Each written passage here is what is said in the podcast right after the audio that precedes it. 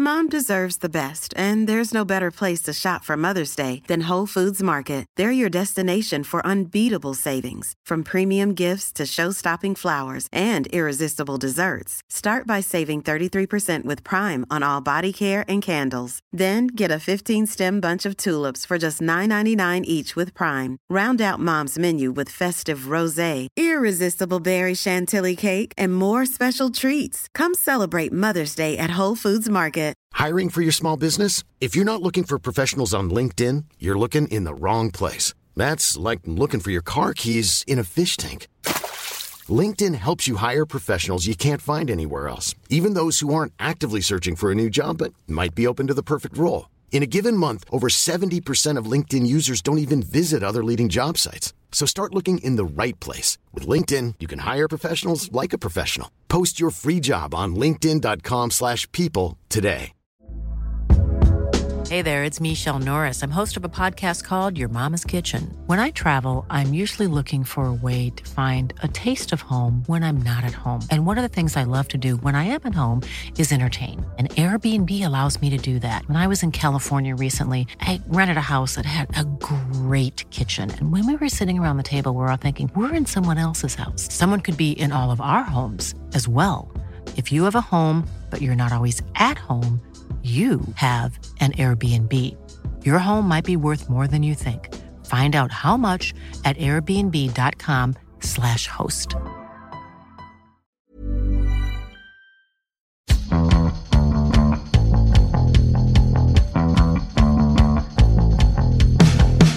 Here we go with another bonus podcast, folks. And this time it's from our show the weekend before Celtic v Sevco when we spoke to Scott McDonald, Kieran Kenny, we got a history lesson from David Potter, and a couple of friends came along to join us and share their favourite Celtic Sevco or Celtic Rangers moments.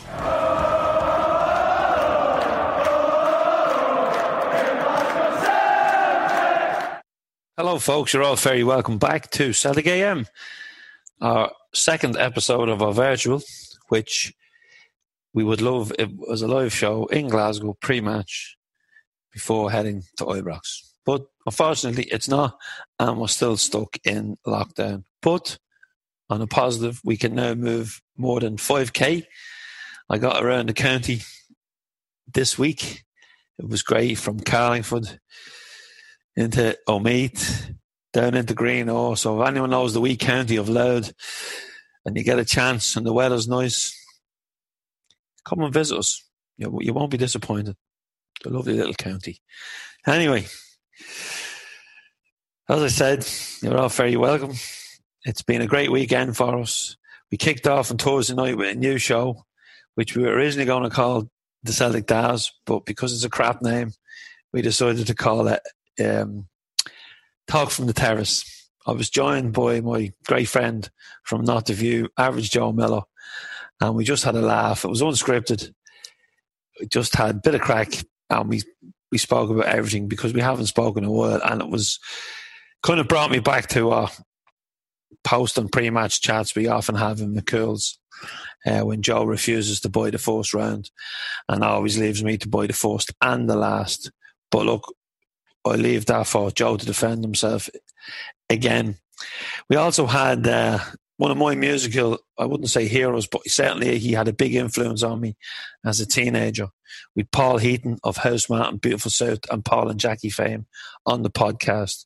And it was an absolute buzz for me. You can still see me. I'm still uh, still laughing. Um, it was just wonderful to spend a couple of hours chatting to him about life, politics, music, football. So if you haven't checked out the podcast, please do so because uh, it's wonderful. If I do say so myself. Um, the second part's coming up next Friday. On the show today, then, we have Scott McDonald, who not only played in Ibrox, scored in Ibrox, but he also attended a game as a fan and stood on the terraces. So it's going to be great to get uh, his insight into the game. Another regular visitor to Glasgow, and indeed on a number of occasions to Ibrox is Kieran Kenny from the Naomh Pádraig Celtic Supporters Club. Kieran is a social worker in Dublin and a modern day Brother Walfrid, a real, really good community person. So it's great to have Kieran uh, on the show. Both Kieran and Scott have been on the podcast in previous issues. So if you go into our library, you can have, you can have a listen to them if you want to catch up on what they have had to say in the past. Now, while I'm here, um, we need to get a few funds in for the fanzine to keep it going, the print edition. We have about 35 copies left of issue 114. Cost of five, including postage. And we'd appreciate if you'd buy a copy because with no match day sales, um, it's kind of hard to keep the print edition going. But we've sold out the last couple of issues, and it'd be great to sell this one now. Um, and you can also download the digital issue, which um, proves popular. But I think if you're an old timer like me, it's you love the print issue. And indeed, the print issue of another fanzine, The Alternative View, popped in my letterbox this week. And I like to support Matt and indeed Joe at Not the View because it's great to have so many fanzines going. And I can't forget the Shamrock as well. So if you if, when you finish buying more than 90 minutes, don't forget there's other fanzines out there and they need your support too because none of us have match day sales. And we're so lucky to have such a vibrant, independent fanzine scene still going with, I suppose, the death of print. So that's, so hats off to everybody involved in the Celtic fanzines. You can also support us by buying a t-shirt and I am modelling a three stripe Glasgow one. So that's all on Celtic fanzine dot com forward slash shop. Now, the Patreon has popped up. People are saying, why don't we go Patreon and put some of our content behind the paywall? Well, the reason we haven't done it is, and we're told, you know, oh, you'll get this and you'll get that. The reason we haven't done it is because not everyone can afford the, the price of a pint or the price for coffee. Some people may be listening to this podcast from a phone, homeless. So we want to maybe give something back to people. We've hopefully gone forward, we can continue to work with charities and donate a couple of quid. But we definitely won't be going behind a paywall. But if you can afford to support us, you can support us by donating for the price of a pint or a cup of coffee. And if you're a selling minded business and you have a couple of quid, with some really I suppose, cheap sponsorship deals if you want to sponsor an episode or come on board on the website or in the fanzine. And I thank everybody who has sponsored us so far or donated because it's gone a long way towards rental costs, production costs, and distribution costs of all the stuff we do. So I can't thank you enough. And I'm sitting here in my own recording this, so it's it's kind of strange talking to yourself. But anyway, I think we've done a half decent job with the first episode of Celtic AM, and I think we've mastered the podcast now. I think Roland's done a fantastic job. I think our listeners will agree. Uh, because some of the recordings haven't been great, and he's worked wonders with the software that he has. So thank you, Roland, and to Daniel, who is editing the video content now. I thank you very much, and to all our contributors to the fanzines thank you for many, many years of excellent articles. And as I said, I'm working on editing 114, oh, sorry, 115 this week, and the content is quality as always. We're very, very lucky to have a broad array of writers from different backgrounds with different views, young, old, male, female. So thank you very much. Anyway, Ibrox Great when you win, terrible when you lose. Sevco killed it, killed the game as a spectacle when they took away the away allocation, and that goes both ways. It took something away from Celtic Park as well when we had to cut their allocation because of what they'd done on us. So um, I could go on and on about my experience at Ibrox, but it would be great to get the history of the game from someone who knows a lot more than me about Celtic versus Rangers and Celtic versus the Newco. So, without further ado, I'd like to introduce to you to Celtic historian and author and general know David Potter. Hello. Well, it gives me a great deal of pleasure to talk about the uh, uh, rivalry between Celtic and Rangers, which, of course, has existed uh, since both clubs came into into being. But the funny thing was that up till about the First World War, it is difficult to detect any great sectarianism between the two sets of supporters. Uh, that sometimes surprises me a, a, a, little bit, and certainly there was no great animosity between the two uh, managers because Willie Maley was a great friend of William Wilton.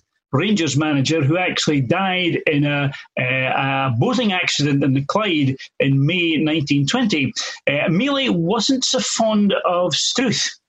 Uh, who took over from uh, uh, Wilton uh, uh, after 1920, but was a great friend of William Wilton. But to, uh, to, a very great extent, you find that although there is a rivalry between Celtic and Rangers simply because they are big teams, the real people that Celtic supporters hated in the 1890s and early 1900s were, of course, Queen's Park who symbolised uh, Glasgow middle class prejudice against uh, against working class people, and particular against uh, professional footballers.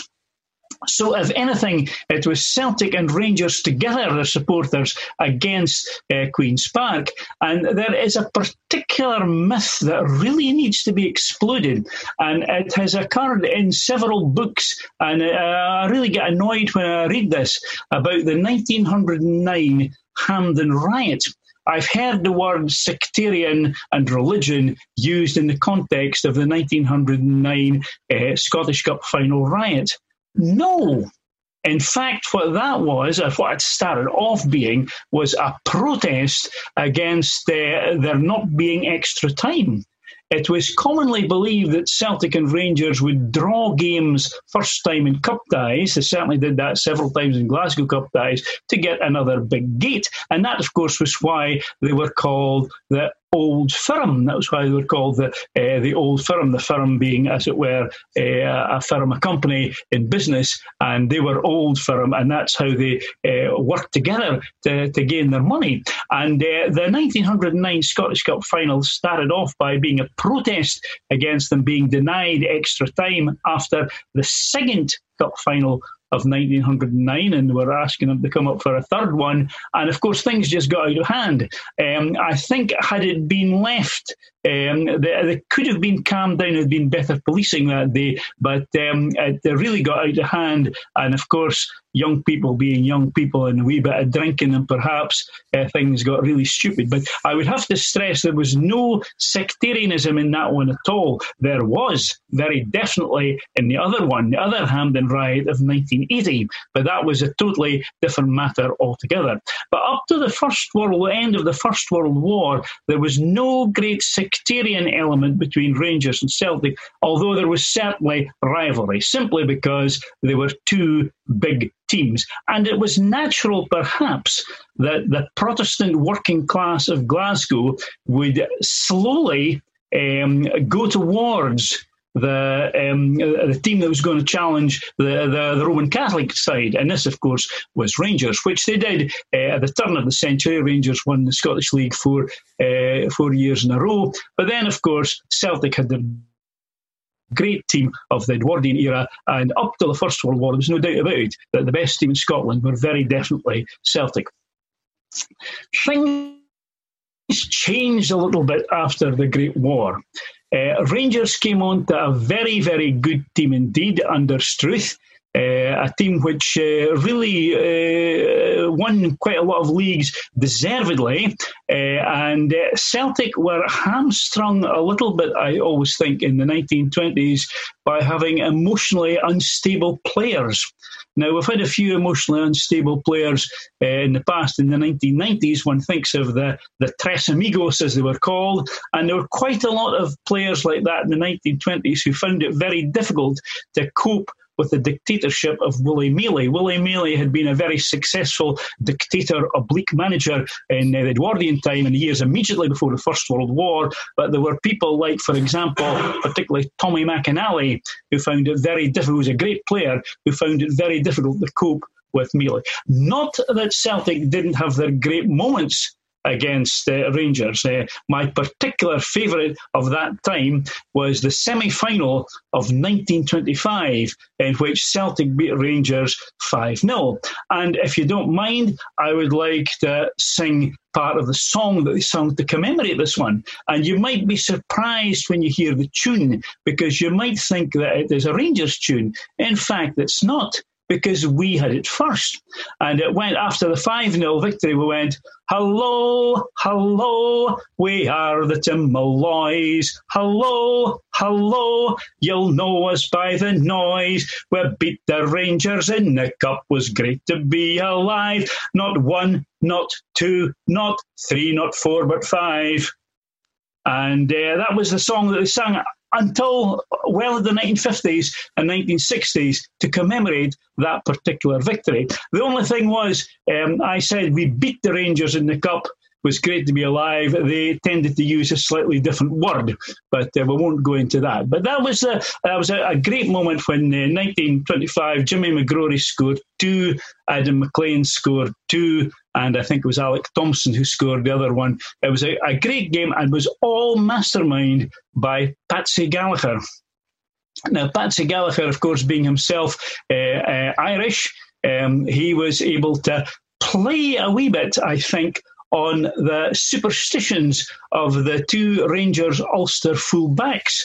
Uh, because they apparently they were prone to believe this nonsense that Rangers weren't uh, meant to win the uh, Scottish Cup. As we know, they went 25 years without winning uh, the Scottish Cup from 1903 to 1928, and it was widely believed it was because there was a curse on them after the Ibrox disaster of 1902. Unfortunately, the facts don't quite fit that one because they did win the Scottish Cup in 1903, but loads of people were convinced there was a curse over Rangers, and that's why they could win the Scottish League and the Glasgow Cup and the Glasgow Charity Cup, but they wouldn't, they couldn't win the Scottish Cup. Eventually, they did so in 1928, beating us uh, 4 uh, 0 in a very, very comprehensive victory uh, for Rangers after Meiklejohn had sunk his uh, uh, famous penalty. And then, of course, we come to 1931 and John Thomson. Now, it would almost have to happen in a way, almost as, as if it was meant that if there were a place where a Celtic player was going to be killed, it would almost, you would feel, have to be Ibrox and have to be against Rangers. It was, of course, a total accident. And not only did this accident uh, uh, kill uh, John Thomson, very sadly, uh, it also, to a very large extent, ruined the Scottish career of Sam English. He later went on and played for English clubs and did did quite well. But Sam was never the same person again. It was a total accident. Uh, his knee went into Thomson's skull, which apparently was uh, thinner than what normal people's skulls were, and Thomson died of a depressed fracture. What was very interesting about that was the way that the players and uh, the supporters all came together. Uh, the funeral was held on uh, Wednesday afterwards at Cardenden uh, in Fife, and the day before that, there had been uh, a, a, celebration at the United Church in, in Glasgow, uh, the United Presbyterian Church in Glasgow, and it was attended by both Celtic and Rangers players and Celtic and Rangers supporters. So much so that Peter Wilson who was meant to be reading a lesson at the service, couldn't get in. There were so many people there, he just couldn't force his way in. Davy Meiklejohn of Rangers was there, however, and he read the lesson at that uh, church. And that brought the, the Celtic and Rangers supporters together. It didn't last long, but it showed, as happened indeed in the Ibrox disaster of 1971, that uh, sometimes uh, the people who support another team aren't necessarily your sworn enemies. They are just people of a perhaps a different heritage, a different tradition, a different persuasion, and who support someone else. But it would have to be said that uh, for a long time, for a long time after uh, 1931, after 1925, really, uh, Rangers uh, really uh, had the, the beatings of Celtic more often than not. Uh, they did beat Celtic 8 1 in 1943, 1st of January 1943. That's not really counted because, of course, it was the middle of the of the Second World World War when Celtic had a had a very very poor team, and uh, Rangers had been able to keep their men in reserved occupations, with one or two exceptions, rather like Maley had been able to do for Celtic in the First World War. Uh, was able to keep most of his players within um, the distance of, of Glasgow, where they could they, they, they, could play. But, but Rangers were, were a good side, in the 1940s, you know, even after the war, uh, and so on, and uh, well into the 1950s, until, of course, we come to the League Cup final of 1957 when Celtic beat Rangers 7 1. Please forgive me if I uh, burst into song again. Because uh, after this famous 7 1 victory, Celtic supporters started to, uh, started to sing uh, in the style of Lonnie Donegan, Piling on the agony, piling on the style. That's what Glasgow Celtic have been doing all this while. Oh, one, two, three, four, five, six, seven ways to make you smile. Watching Willie Fernie putting on this style. And the next verse, it's exactly the same, except you say Charlie Tully, and then you can say Bobby Collins, or you can say Sammy Wilson, or whoever you want. Uh, but that was the, the famous 7 1 victory for um, uh, Celtic against Rangers League Cup final 1957, October the 19th, 1957. Sadly, I am just a wee, I was just a wee bit too young to get to that game. I wanted to go, but my mother decided rightly well, I was only 957, I'd only been nine year old, that I was maybe just a wee bit too young to go to Glasgow to see that big game. But uh, that was a, a great uh, um, win of Celtic over Rangers, and much sung about, much sung about by uh, Celtic supporters. And frankly, for the next few years after that, there was not really very much else to sing about because we went through a poor, poor spell as we tried to develop a youth policy. Uh, we had some good players, but frankly, uh, we weren't really like it until, of course, Big Jock arrived. In, in particular, the 1963 Scottish Cup final was the one of the famous Hampden walkout when uh, uh, Rangers scored the third goal um, halfway through the second half, and the Celtic end at Hampden just evaporated. It just went home. Said nothing and just went home. And this was all the more uh, distressing because uh, on the Saturday in the first game, Celtic had at least held their own.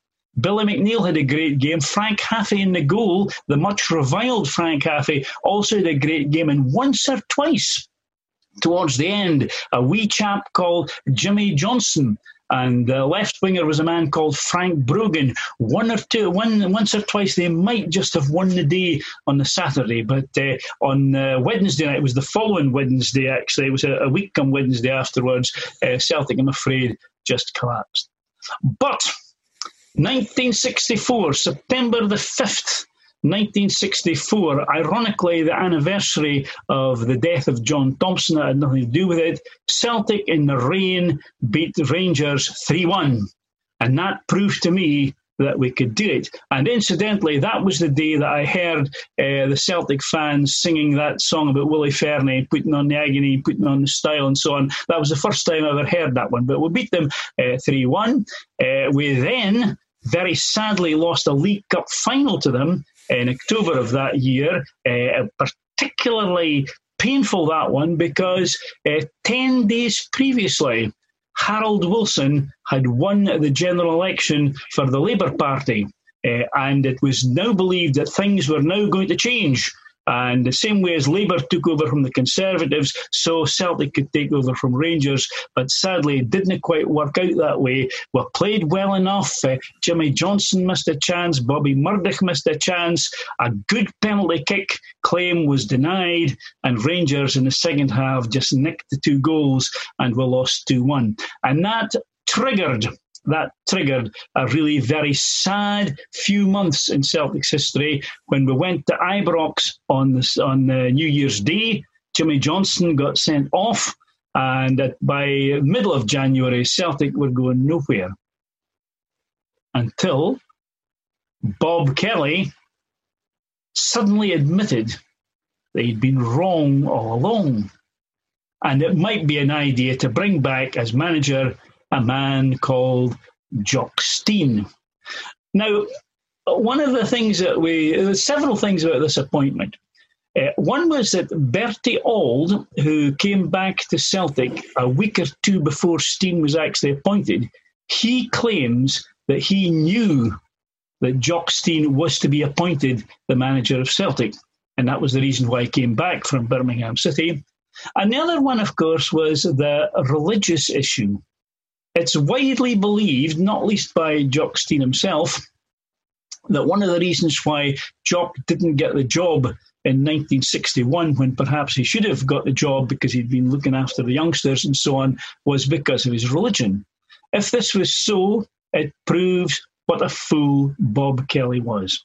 Because, of course, uh, the Celtic supporters immediately took to Jock Stein once they started winning. And for the third time, I'm going to ask your permission if I can sing a song which possibly has sectarian undertones, so if it gets edited out, I won't be too upset. But basically, in 1965 and 1966, there was an advertisement on commercial television for Beans Means Heinz. A thousand housewives every day pick up a can of beans and say, Beans means Heinz. Now, the Celtic supporters adapted that one too.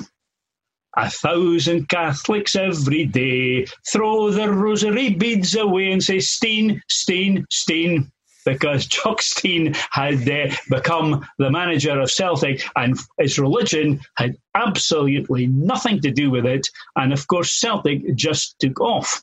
And um, the interesting thing was just how often Celtic beat Rangers. Not only did they beat them on the football field uh, fairly obviously, and my favourite cup final, probably that I myself have seen, uh, may well be the 1969 4 0 Scottish Cup final, which was a real rout uh, of, of a game. But I think more importantly, Stein beat Rangers in the moral high ground, particularly as far as religion was concerned.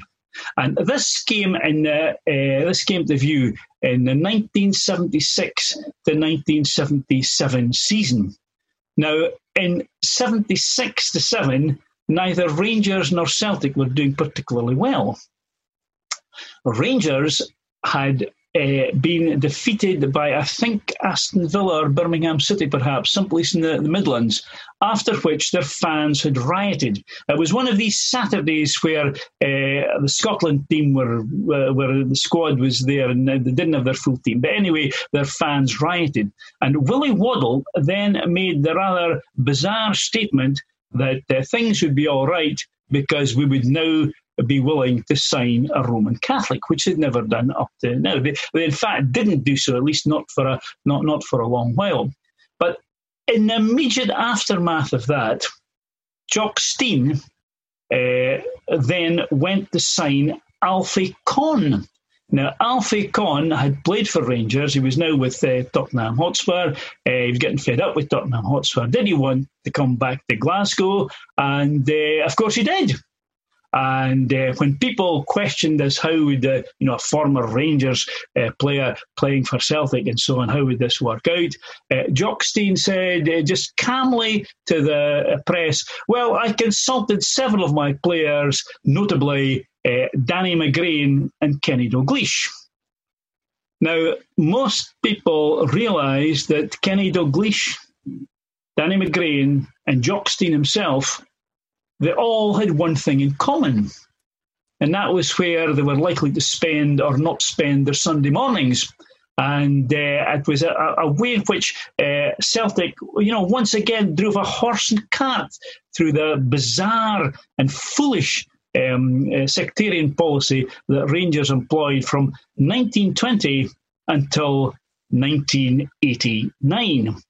And that, of course, was when they signed their. Uh, there was all sorts of jokes went around about how how Rangers wouldn't play a Catholic, except they did one day play a Catholic, but he beat them two one. There was all sorts of jokes like that went around um, went around Glasgow. But then in 1989, they did sign. Uh, I wouldn't say he was a very good Roman Catholic, but uh, he'd certainly been brought up as a Roman Catholic, and his name was, of course, Maurice Johnston who uh, a detestable man uh, and deserving of names like Judas and so on, as far as Celtic were, were concerned. But the thing about that, as far as Celtic was concerned, forget all about his religion. It was the fact that Celtic were taken to the cleaners by Rangers because they had paraded Maurice Johnston with his Celtic scarf as if he was going to sign for Celtic. And he had made the famous statement about it's the only club I ever wanted to play for. And that was before the 1989 Scottish Cup final. I think it was the day before the 1989 Scottish Cup final. Uh, Johnston, of course, couldn't have played for Celtic because he hadn't signed. Uh, and Celtic won that game. Joe Miller's goal. You'll, you'll possibly remember that one. Um, and uh, they paraded him with a green white scarf, but he hadn't actually signed. Next thing we knew, that deal was dead and he'd signed for Rangers. It was really very sad to see that happening, and it was a way that the business side of Celtic in the late 80s, early 1990s was just nowhere. They hadn't a clue, basically. And I find it very difficult to forgive the men who ran the club in the early 1990s. And anyone who was, who was alive then will probably uh, agree with me. But there came the revolution in March 1994, and slowly Celtic began to fight their way back. It wasn't easy. We won the Scottish Cup in 1995. We beat Rangers in the Scottish Cup quarter final of 1997. But it was only really when Martin O'Neill took over in the early years of the 21st century that Celtic really became um, a, a good team again. And as this happened, as this happened, things began to go badly with Rangers there was a succession of bad managers. There were rumours about their financial position.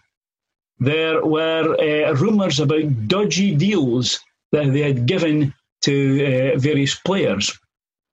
Um, and all this, of course, uh, came to fruition, if that's the right word for it, on Valentine's Day 2012 when uh, when Rangers went uh, into administration. You will argue, people will say, is this Rangers or should they be called the Rangers or should they be called Sevco or Newco or whatever you want to call them?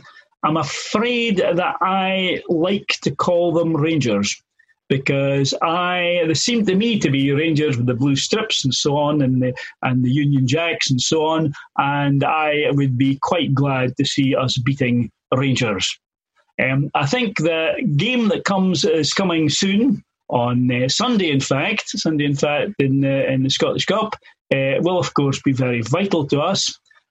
Sometimes I feel that Celtic versus Rangers games are a little overstated in their importance. And that's certainly true of league games. Jock Stein used to say that the points you get for beating St Mirren and St Johnstone and Partick Thistle and Falkirk and them are just the same as what you get for beating Rangers. And he was right. But so often, a defeat uh, by Rangers has triggered Celtic into a downward spiral, spiral uh, a, a, great example of that, incidentally, being in 1988 when we won the League and Cup double, and then we went to Ibrox in August 1988, lost 5 1, and frankly never recovered for years after that. And it's one of the things you've got to be aware of. I sometimes think that Rangers games are given too much importance, and um, defeats by Rangers become infectious, as it were, in the lead defeats by um, other people. That does not really apply on Sunday. Sunday is a crucial game. I'm quite prepared to admit that I will be in a terrible state on Sunday afternoon. I'll be shouting, I'll be using bad words at the television, I'll be terrifying my dog, my wife will be horrified and embarrassed and didn't think I knew half of these words and that, I, that I'll be using. But I'm afraid the game on Sunday is really a very, very vital one indeed. It is Celtic's last chance of saving the season. I honestly do think we are good enough to beat them. I think in the last league game we were certainly the better team. I certainly would, would feel that. You could argue that about the New Year game as well. And I honestly think that if everybody takes their chances, and if uh, Ryan Christie doesn't blaze the ball over the bar but takes his time and puts it low, uh, we might get an early goal. It might make all the difference. And uh, I think that our defence with Kristoffer Ajer and Stephen Welsh, I've been very impressed with the last few games I've seen them. I know everybody criticises the defence, but I'd like to see them when they're tested. Uh, I think they might come through that. Uh, and I'm reasonably confident, insofar as anyone can be confident uh, about uh, a game between Rangers and, and Celtic. But I think we might just emerge triumphant on Sunday. Thank you, David. Hasn't he a lovely way with words and a lovely way to tell a story?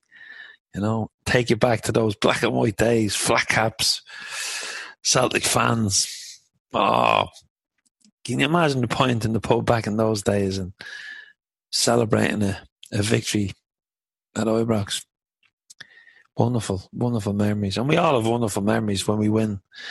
And I suppose moments of despair when we lose. But I suppose we can be proud of our unbroken history since 1888. That we never let a club die, even in the 90s, when the fans for for Change and before that, Save Our Celts and Fergus McCann and David Lowe and all the people involved in saving our club from liquidation. Unbelievable. We have such a beautiful, beautiful history. And as I said, it's unbroken. And I'm going to ask some of my friends, my match day friends, now to give us their favourite moments. So here we go. John Joe with the Plowboys in Philadelphia. My favourite memory, scalping the Huns, had to be the 5 1 game with Moravcik and Larsson because we hadn't done it for years and years. We were going through a bad time and it was fucking brilliant. Hi, it's Rick Roberts from the Sarnia, Ontario CSC and an honorary member of the Plowboys in Philadelphia. Favorite Celtic Ranger moment, New Year's game, centenary year. McAvennie scored two. We beat him 2 0. And even a to the head in Brigton after couldn't ruin my good day. How you doing, folks? My name's Kevin Ross, and I am from Crossgar in County Down, and I'm also a member of the Ballymena Shamrock Celtic Supporters Club. My most memorable Celtic Rangers game would sort of date back to August 2000 under Martin O'Neill, famous 6-2 game. Absolutely glorious day, and who could forget Henrik Larsson's chip. Hail, hail. Hi, I'm Liam Kelly. I'm a member of the Bournemouth Shamrock Supporters Club, and my favourite Glasgow Derby memory would have to be the 5 1 win against the new club at Celtic Park. That day always stands out for the atmosphere before the game, and then as I was sat on the segregation line, just blowing a kiss, producing a smile, and a nice friendly wave to our pals. I just didn't expect to have to do that five times that afternoon. Hey, how you doing there? It has to be um, Moussa Dembele's hat trick, um, 2016 against the when we beat them 5-1. Total and utter carnage. And Joey Barton still hasn't found his way out of Broony's arse pocket. That's my favourite one. Jimmy Boy McCrory Lurgan number one CSC. Good morning, everyone at the Celtic AM. Shimmy Dara here, Dicey Ready, Celtic Club Belfast. I didn't get dressed for the occasion. This is my work uniform. But uh, my favourite Celtic and Sevco game had to be the last ever one before they died, when we thrashed them 3 0. The stadium was rocking from start to finish.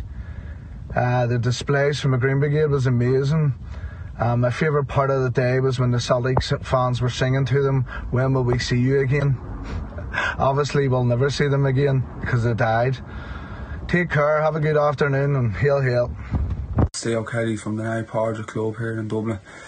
Um, favourite Celtic and Rangers moment. Um, been lucky enough to been at a few games where I've seen Celtic win most of them. Um, uh, one that I'll mention is probably the 5 1 Dembele game. The game as a whole was brilliant, and the trip with Milish and the lads was even better. But the one that'll stick out most and live long in the memory is the 3 2 game against them in Celtic Park in April 2008 when Scott McDonald scored twice and Barry Robson scored the penalty.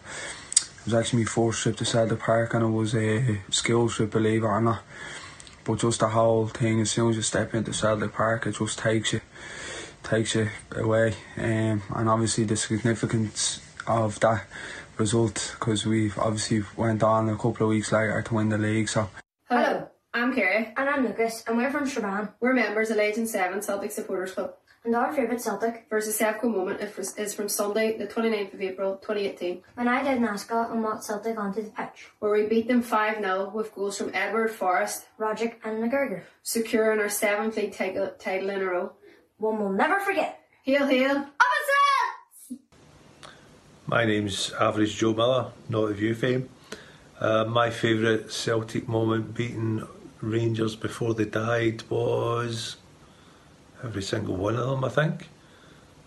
Yeah, every single one of them. Loved it.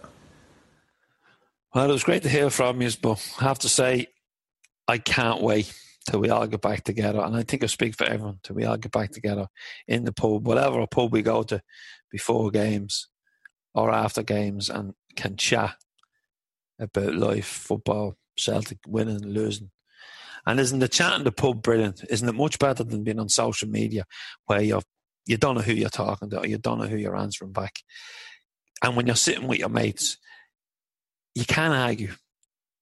You know, no matter if you haven't, I don't know much about tactics, and I don't know about, uh, you know, styles of play in certain plays. What I know is from watching football, standing on the terraces. You know, I was a crap footballer, so for me to say they should be doing this or that, but I have an opinion. But I love that opinion when I'm with my mates because like if you say something stupid, they'll just tell you to shut up or cop on. And I love that. And I miss that. I really do.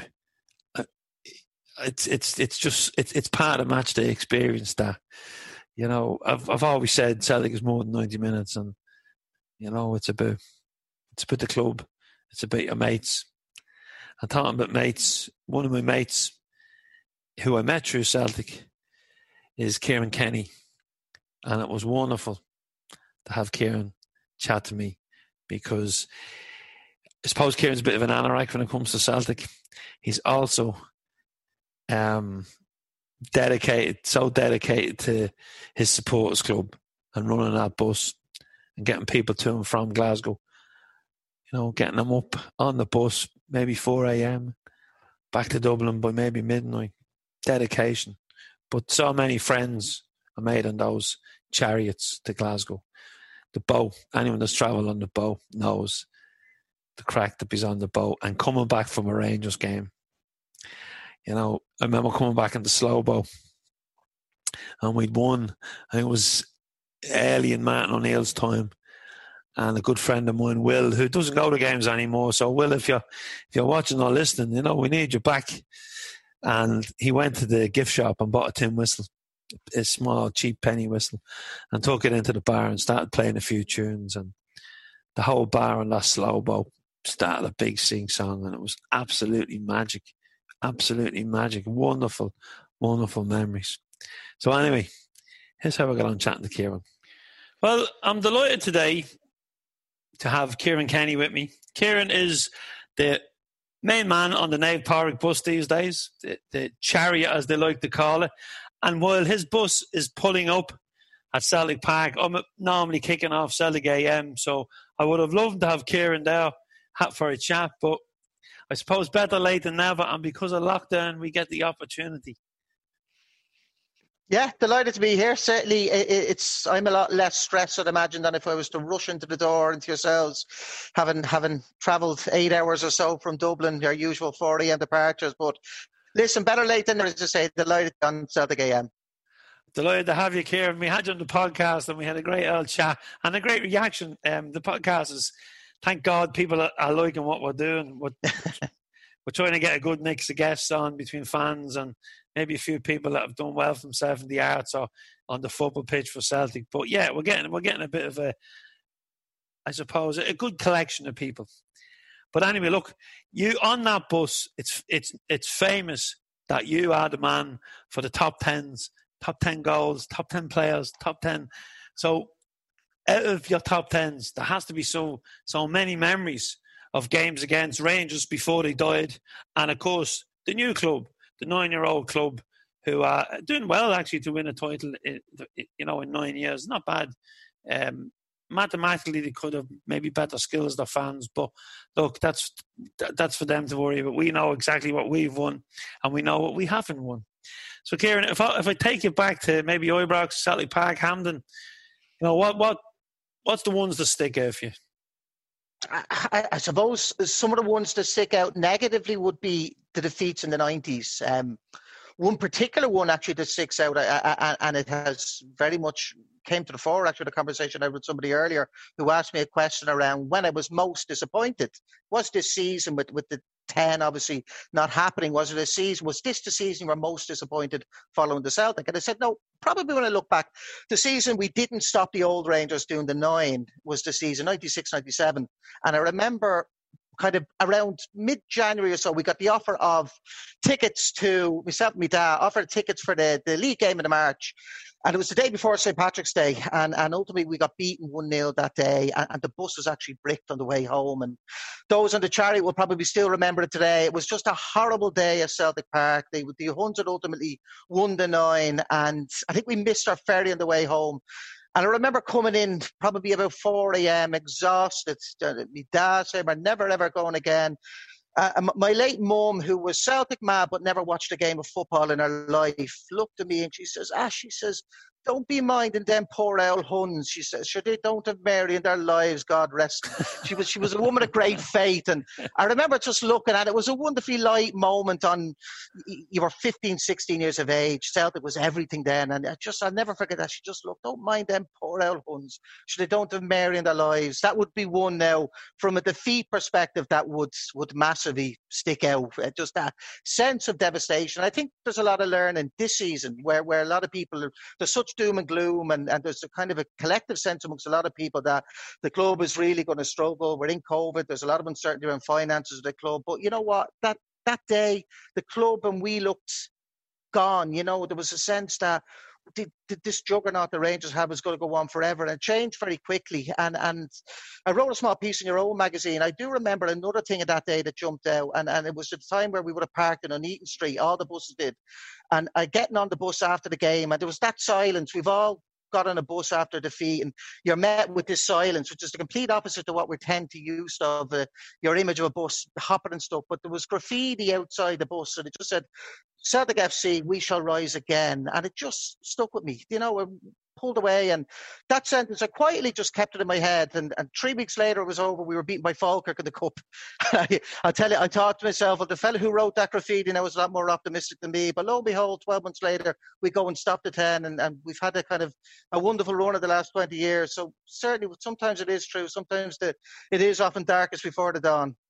Yeah, and we had Jackie Meeting on the podcast last week, Kieran, and you know, Jackie had seen the nine in a row and he'd been to a European final before he emigrated to Canada.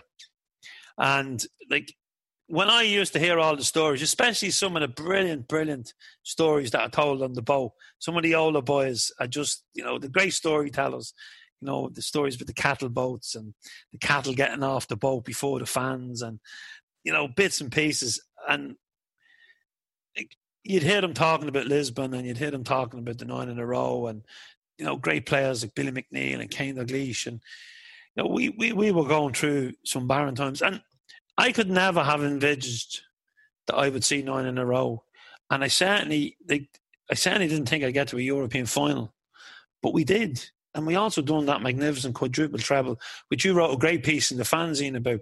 So, like, we've really enjoyed it. Um, since the new co have come back, you know, uh, I suppose the writing was on the wall maybe when we played them in the League Cup. We could see they were improving and maybe we were going back. But, you know, when you think to the, to the, the Dembele, you know, demolition of them, and you also think of Eddie coming off the bench in Ibrox when we're down to 10 men. These are wonderful, wonderful memories and recent years as well. No doubts about it. The League Cup, will you touch on? I thought that was very special. I, I unfortunately had seen us play the old Rangers, I think, three times in cup finals, and we've been beaten in every one. So I'd never been at a cup final when we, when we beat a team called Rangers, and that was special for me. And I actually remember walking out that day with the rain piling on me. And I thought of all the guys who were there in 92 when we played the old ones in a semi at a piss and rain Hampden Park. And what I often think was probably 92, if you maybe look at, there was a sort of 93 Celts for Change, took up shape. 92 was probably the lowest point in the club's existence. You know, there was a real sense of helplessness. We have a, a, a semi final against the old ones at, at, at Hampden. The rain team are down we they go down to 10 men early on and they beat us 1 0. And in some ways, I remember thinking for older guys or guys that maybe were at that game who had now passed, there was a sense of revenge almost with that League Cup game. That was one I really enjoyed walking out. And it, for some reason, I just straight away thought of Hampden 92. That was our revenge. That was a special one. And I know what you're saying. Certainly there was a, a concern about a performance that day, but, but it was a special one. Then back to the wall ones can be really, really special. For me, the, the last time I was at Ibrox was the 5 1. That was really, really special. The the first time I was at Ibrox was the very first time I was actually on a plane. We got beat 4 0, March 2000. We would go to lose the league by 21 points, and you said, This is gone. Again, there was that sense of complete helplessness. Martin O'Neill comes in, and the rest is history, as I say. Yeah, I walked out of Ibrox as well, Kieran. I was there for the 5 1, um, and we we beat them 6 2. And um, they, they beat us, I think it was was one nil at half time. I think Henrik equalised, and then they went. And I always remember, like the next day, the newspapers, you know, Dick Advocaat had said in his press conference because we we'd gone on the bail straight after, so we hadn't seen anything. But on the way home the next day, he'd said, um, "Now maybe we will bring a video out." And I just went, "You cheeky bastard," because yeah. we brought out the six two six two video. Um, so yeah, like there is there is them moments, but like Celtic Park rocking when you play them is, is, is, magnificent. Beating them in a cup is magnificent. But when you beat them in you, you beat them in Ibrox and that stand, you know, the Broom end is it's because if if you can kind of paint the picture for people that maybe haven't been to a game in Ibrox, before the game, everyone's on the roundabout looking who haven't got hasn't got a ticket, you know, and all the usual heads are down. You know they've a ticket, you know they've a spare ticket, but they're just waiting for someone to come up. So you're, tell, you're if you meet someone that hasn't got a ticket, you're saying, look, hang by him there, and you say, look, if you ha- if you've hang spare, you give him a ticket, you know, and you know the people I'm talking about. There's four or five always have a couple of tickets. Then you'll head around and maybe get a coffee or a burger at the fans outside, and you know they're paying for our blood, and there's a bit of you know there's the, the police line, and you're so nervous going in, especially for them 12 o'clock kickoffs, because you could have a hangover as well, which makes it worse because if you've been over the night before, but you go in, but when you score, like I remember Leigh Griffiths behind us. You know, I remember Wayne Rooney at a game in Ibrox when Keane was playing. And Keane was outstanding that day. It was probably the best game he played for us in, in a short time. But when that's when you that ball goes in, and the back of that, it's it's it's like it's shaking, and you know that you've come to their patch and you've turned them over, and you know that's one of the highs of the season, going there and turning them over. But when you don't do it, it's it's, it's gut wrenching coming out, you know, and having the triumphalism. Yeah, I, I, definitely think the huddle. The huddle for me is at, at Ibrox and that Broomloan Road stand is the moment for me where you're probably most alive. Just adrenaline course in every vein of you. That, that, that it's it's raw. You know, it is football at its rawest. And I, I was fortunate enough to be there that, that Martin O'Neill season I touched on the 3 0 day when, when Lubo got two and Henrik got his 50th.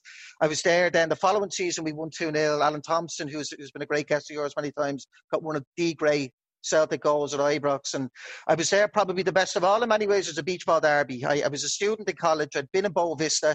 I'd come back and scraping pennies together, got offered a ticket on the Friday. And, and if I was to pick four or five days of my time following the Celtic that was most magical, I would certainly go that Thursday morning from the Charter to Boavista to coming back to Sunday at Ibrox. That was special. I, I, I then went on a barren run of about 12 or 13 games without winning. I used to bump into a, a, friend of both of ours, Vincent Doherty, often, and we had this sort of sense we were both a hoodoo. And I remember the morning in that 5 1 game where, where, where uh, under Brendan Rodgers the season, walking down Union Street and seeing Vincent and going, "Oh no, not you again," you know. And I sort of vowed after that five-one, going, "I'll never go back." I said, it, "It doesn't get any more perfect than that," because I'd been at so many bad days that that was a day I just walked out, and I didn't have a drink after for a long while. I, I, just soaked it up and thought, we've gone there. This place where the first time I had been, we'd been beaten 4 0. We've gone there and won 5 1. You know, there was, I remember walking out that 4 0 and going, we didn't even get a goal. What would it be like to see to get a goal? That to win 5 5 1, you know, it, it, was the ultimate. But but you are right. It's, it's from a, a Celtic supporter's perspective, it's probably when you're at your rawest. It's certainly, you know, it, it's the game that is the one where you don't sleep a whole lot the night before. It's it's it's it's raw. I, I think the new crowd have killed that to a certain degree with the 800s. You know that it, it isn't the same. You know, and I, I think that goes as well within our own ground. Uh, it's it's not the same as the fixture was before, but and certainly Sunday is going to be very different than an empty stadium. But listen, if you can do it at Ibrox, you know, is is still the thing that, that's within you as a Celtic fan. So listen, hopefully that that look goes Sunday. And the one positive I have Sunday is at least Vincent Doherty won't be at the game. Kieran, um, like you touch on Sunday now, and it's it's it's it defines our season. You know, it's massive. You know, we, we like the similarities from Scott Brown to Billy McNeill captain for nine in a row, didn't win the 10. Billy went out with a Scottish Cup. Wouldn't it be wonderful to see Scott Brown going out with a Scottish Cup? There's no, and, and not many people have touched on that. You know, that the image you have of Billy McNeill, our greatest ever captain, the greatest ever Celt, of his final, is holding a cup that fine in 75 against Airdrie. And it would be fitting for Scott Brown. I think this, these players it to him. I've been quite critical about Scott Brown from his earlier part of the career, but he has been a wonderful, wonderful captain to us over the last number of years, and it would be very fitting. And I think there's a sense amongst most Celtic supporters, given the season that's been in it, let's do this one for Scott Brown. You know, as much as a support, let's do this one for Brown. So it would be extremely fitting. If we could get over Sunday, kick on there, whatever happens with the manager happens with the manager come the summer. But but let's let's get over Sunday first, have a look at it, and give us as a support something to smile about from what's been a pretty horrible season in, in a pretty horrible time in many people's lives. Yeah, it has been, and it's it's you know the football. We would have liked it to give us a lift, you know, when we're when we're locked down or we can't see loved ones or whatever. But it wasn't to be, and you know, it, we we fans arguing with fans, and we we missed, you know, we missed the pub after the game or the bus down the road to have a proper conversation about the game with people that you share the same values because sometimes I'd see stuff on social media, but I don't know who the person is because it's a faceless account. Now, they could be wonderful people, but you're kind of looking, going, you know, who, who's behind this account? So I tend to not get in an argument with them. I, I kind of switched off social media halfway through the season and onto the WhatsApp groups because the WhatsApp groups is your mates and um, and within even within, even within them groups, you've got a smaller group. If if if you don't want to listen to someone, you can just go into the smaller group. And I'm sure there's a lot of people don't want to listen to me.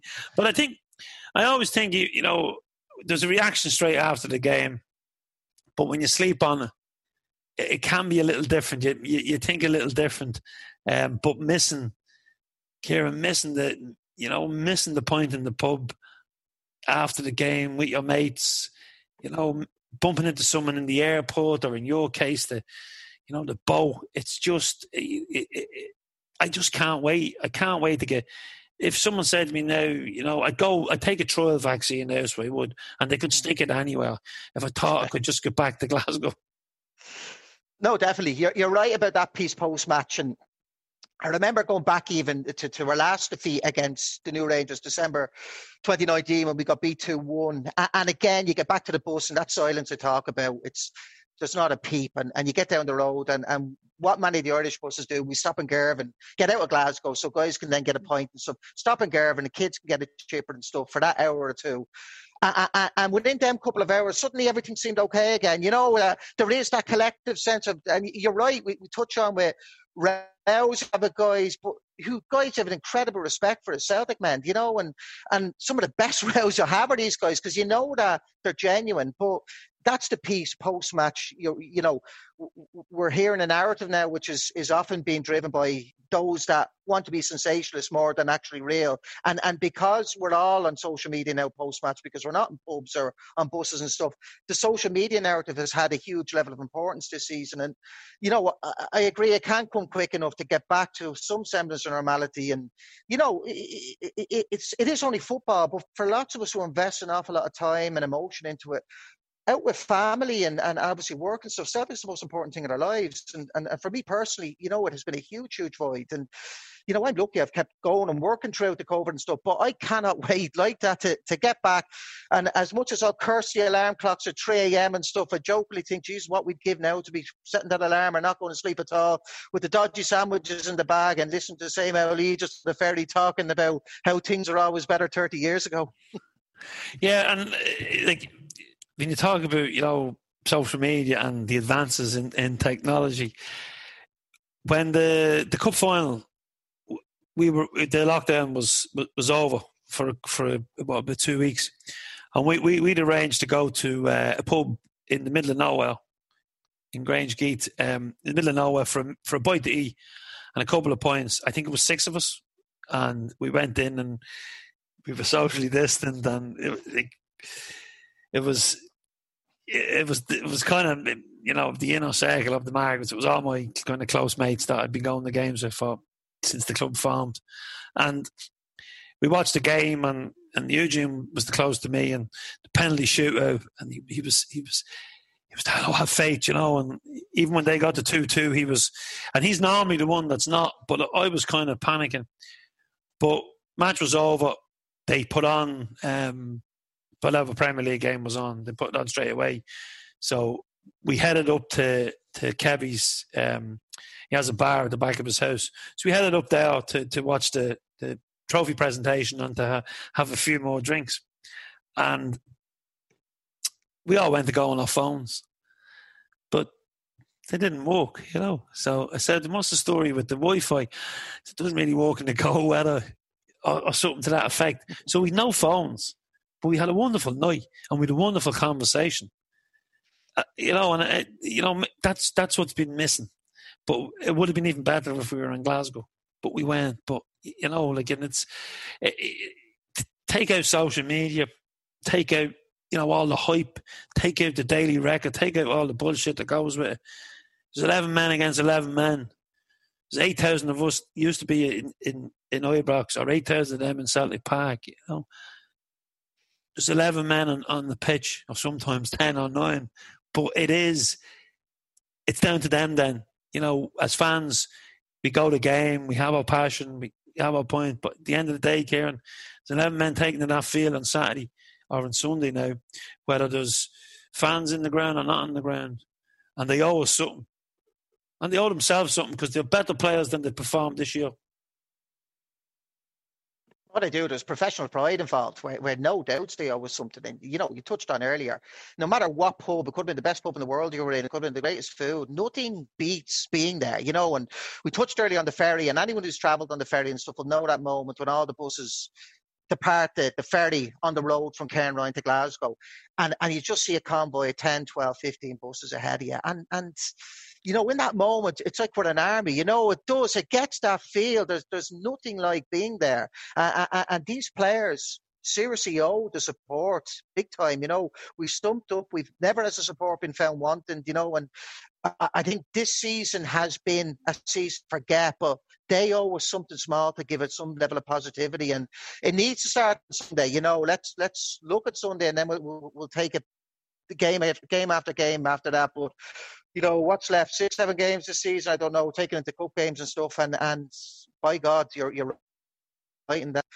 Uh, not every one of them, but, but, but a, a large cohort of them have left themselves down professionally massively over the last number of months. And we've something small to salvage. And, and there's a magic with Celtic in the Cup. You know, I know you David Potter on before, who's the Scottish Cup is Celtic's trophy, you know, and wouldn't it be a fitting way for Scott Brown to end his time lifting that trophy. And I, I as I, I, touched on with, with, the Billy McNeill piece, you know, that's the visual image I have of Caesar's last game and has his time with Celtic is is holding that cup against Airdrie in '75. And I, I, just think it'll be it'll be a fantastic ending for the Broony. And awful shame nobody's going to be there, but let's let's end the way it should, and, and the way it should end for him is holding that cup in May.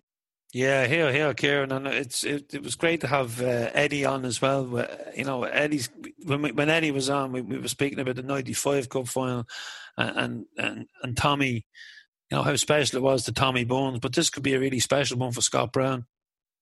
Yeah, definitely. Yeah, it's it's you know, uh, uh, Scott Brown has he's a wonderful record in it. Like you think of you know think of ourselves as a support in the cup final. It has been such an event for us over the last few years. I know Eddie spoke about how he gets his attire for the cup final, but we all have our wonderful cup day routines and memories, particularly of the the treble treble. I think you know the, the them three cup finals particularly were ones that stood out. Just when I think of cup finals, and you asked about good and bad days earlier to my forever shame, I remember the, the, the week after we played the Black Sunday in 05, we played Dundee United in the Cup. And I would say it was the only time I ever watched the Celtic and in the moment thought, in that moment, I don't care how we do. I was so floored by it. and retrospectively, I look back and I'm so, so glad we won it. Because again, it was Martin O'Neill's last game at the club and stuff. And I was probably too caught up in the emotion of what had happened the previous week. But, you know, it's not just about now for Scott Brown and this group. It's about looking back and, and, and looking back in years to come and going, what a fitting way to finish career that, you know, as a Celtic captain has only been surpassed by by Caesar himself, which isn't bad company to be in, to be honest. Yeah, un- unbelievable. He's, he's been brilliant. Kieran, it's been um, a pleasure. It's been great to see you. Uh, I look forward yeah. to seeing you, seeing you in the flesh and and we can have one of our top 10 conversations. so, listen, um, thanks very much for coming on Celtic AM, and hopefully, we'll get you back on, or maybe back in the podcast at some stage. Brilliant. Look forward to and, and fingers crossed for Sunday. Andrew, hail, hail. Hail, hail, my friend. Great to catch up with Kieran again. I always love a chat with Kieran. Great, great. Great person outside Celtic as well, does some great work within the community, as I said before, and through his job as a social worker. Another person from Naomh Pádraig I want to give a shout out to is Pierce, who I don't know personally, but he started a new podcast called The Patriot Game with Martin Murphy in from Edinburgh, and I know Martin because Martin was on Celtic AM us in Malone's talking about uh, dementia and how he cuts homeless people's hair and uh, other gentlemen or even some younger gentlemen who are suffering from dementia. And he does some brilliant work. Well, he was doing before the lockdown. I'm not sure how he's fixed now. And there's another lad from Belfast involved as well. And Liam Kelly, who writes a little for us in the fanzine and on the website, was one of the guests on I think it was episode two, and I think within the first week they two episodes. I didn't listen to the first episode, lad, sorry, but I did listen to the second episode. And the best of luck to you I know how hard it is to get a podcast out because there's so many now. But I know you're all genuine Celtic fans, and uh, I'm looking forward to listen to the first episode back and more episodes in the future. Another podcast I want to give a shout out to is the Homeboys. They done a wonderful five episode package for a fiver for the Cana Foundation, and they raised a good few thousand quid. Uh, I've listened to three so far, still have two to go. I think my favourites are Harpo's kind of desert island disc type podcast with former world snooker champion John Higgins, who comes across as an absolute gentleman I bumped into John once or twice through his his brother and Joe, and um, he's absolutely he's everything in the podcast that he, he was when I met him. A real down to earth Glasgow boy, and it's wonderful. And the selection of music I, I loved. There was a bit of soul in it, and I was surprised at the end when he spoke about um, musicals.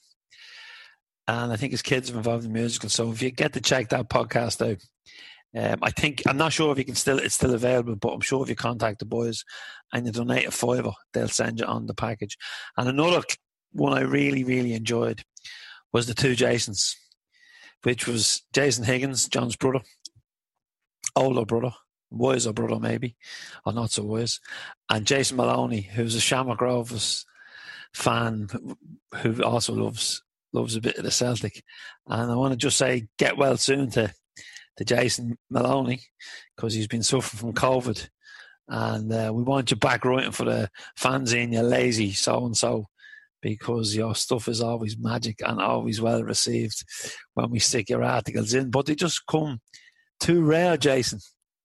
So best of luck to the Patriot Game podcast and continued success to the homeboys.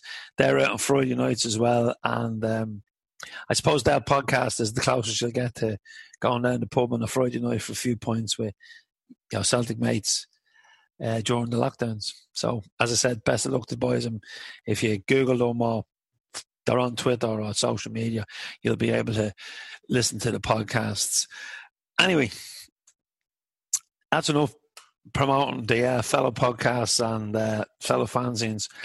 Look forward now to my conversation with Scott McDonald from his home in Australia. And I thank Scott because he he's always very uh, quick to get back to us when we ask him to do anything. He is a player that broke me heart before he came to Celtic, but he also set me heart racing in big, big games in the Champions League and against Rangers. And he proved a lot of people wrong when he came to Celtic. There was a lot of doubters, and he got stuck in and he formed a great partnership up front with Yandy Vendigodi has a link. So that was a bad Dutch accent. So here's how we got on chatting to Scotty. Well, Scotty, welcome back. This is Celtic AM. We had you on the podcast. So, folks, make sure you check out Scotty on the podcast. It was almost a year ago when we spoke, and I'm still in lockdown, but your life is back to normal.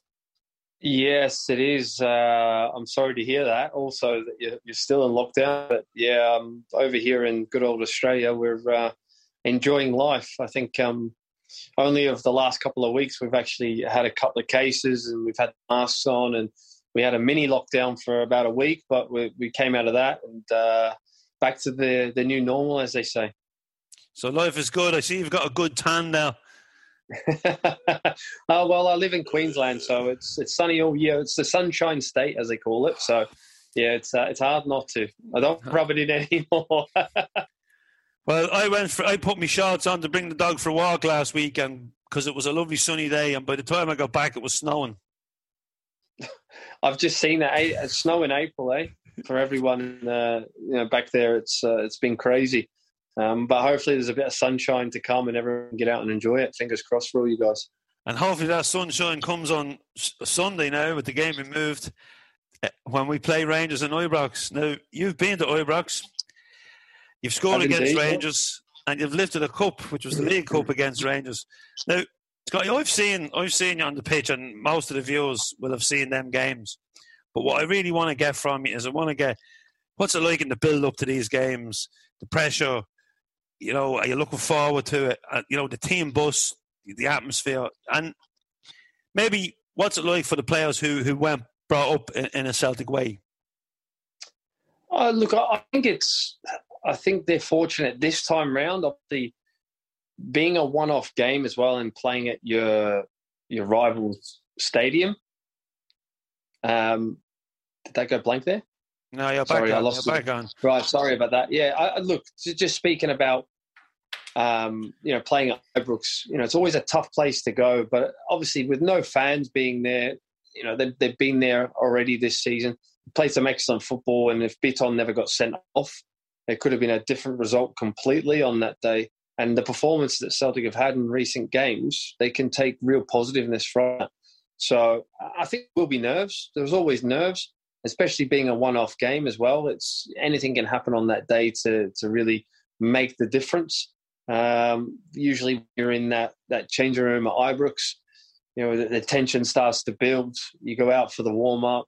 The hatred begins, and then the the head gets switched on, um, and you get back in that tunnel and and then get changed, get yourself ready, and then uh, out to out to the fire, as they say, uh, into the furnace. Um, and look, I always enjoyed those occasions, especially you know playing in those those big games and, and wanting to be the guy who makes the difference. I think all the players that are playing on the day want to be that guy. They envisage that, you know, before they go out there. The whole week's build up the whole week's build up, as we know, is is crazy. I mean, from a reporter's point of view, all the press that's behind it, the media, and the players generally. You know, when not in lockdown, you always had to be careful and mindful of where you were going, what you were doing that week. Um, I remember a couple of occasions just driving along in, in Glasgow and people would recognize you and they would pull up next to you and start giving you the finger. And you're like, roll, we know who they support. you know, and there was just, there was little altercations and incidents like that all the time. But that's the fever of what uh, this game brings, especially the week of. And it'll be no different. And look, this is a, a massive game for both clubs. Um, Rangers will be looking to secure a double, uh, keep you know, obviously been beaten in the League Cup already, but Celtic want to put one over. They've not done it yet this year, so they, they, they, really are desperate to get that. And obviously, John Kennedy, who's still pushing for the managerial job, albeit we we're more inclined to say that it's going to be Eddie Howe or it's going to be another manager that's that's going to be in charge. But for for John, it would be great for his CV if he was able to get over the line and a Scottish Cup in charge at Celtic and uh, onto whatever he's going to do next, or if he does stay at, at, Celtic Park as an assistant if he doesn't get the job. So, um, I, know I think it's you know for the likes of Scott Brown, this is this is a massive game, the biggest game, one of the biggest games of his career because you know Scott for all the trophies he's won. I certainly think you know to be the last team standing in Scottish football that season, his final season, and to win a Scottish Cup on that day is a, is none more fitting uh, for the man and, and for the career he's had at the football club. So, fingers crossed, Celtic can can do a job on the day and and reach a final and, and, and be victors. Yeah, he would mirror Billy McNeill because Billy won nine in a row. He failed to do ten in a row, and the 1975 Cup final when he was lifted up high, lifted the cup, was his last his last game for Celtic. So it would be it would be a fitting for Scott Absolutely. to do the same. Yeah. But there's also there's also from a fan's point of view, like Ibrox since they took away the allocation before the lockdown for the Celtic fans, yeah. and, and, and vice versa, them coming to Celtic Park. I had Kieran Kenny on the show today as well, and Kieran know, from a fan's point of view, spoke about how they killed it because there was 8,000 of us behind the goals. And when yes. the Celtic team would run out, the buzz we would get from the colour and whatever Tifo was, was doing, and you know that included Beach Ball Sunday. What was it like? As a, what was it like when you run out as a player and run run towards the Celtic fans in Ibrox? The best, the best, because you were going to war. Like you, you were going to someone else's turf, basically other country, and you were trying to invade it and you know you had that whole end with your supporters. It was there's none better feeling, and obviously for me, I, I, was you know fortunate enough to have a great occasion there and, and scoring the winner at, at that end um, on the day. You know, winning one 0 uh, It was a day I'll never forget, and probably okay one of the best goals I scored for the club. Um, but one of the most memorable days as well. Um, you know, to win an old firm game and, and get the only goal and uh, to be at you know Ibrox as well. It was yeah, that's what dreams are made of. They really are, and uh, you get to give their fans a little bit as well, which is always enjoyable. yeah, we, we did we did love you that day. Um, for us, the first, I suppose, the first, um, the first thing about going to Ibrox is making sure you have a ticket. You know, because yeah. it, it, it's it's it's hard to get. It's it's a hard to get tickets because you know everybody that goes to Inverness and, and Aberdeen and you know they all want a ticket. And but then you've also got you know I've seen Wayne Rooney at a game and in with us. Yeah, you know. I've been I've been at games as well. Um, I was there the day when uh, all the fans were throwing the peperamis on the pitch. Um, actually, that was the same year that what happened. What happened? Uh, Craig Bellamy ended up scoring the winner at there, and it looked like the league was finished, and obviously it wasn't. So I don't want to really talk about that No, anymore. and, but and, and either the way, Scott, because this is a feel good, feel good show, and you know, Yeah. that's me.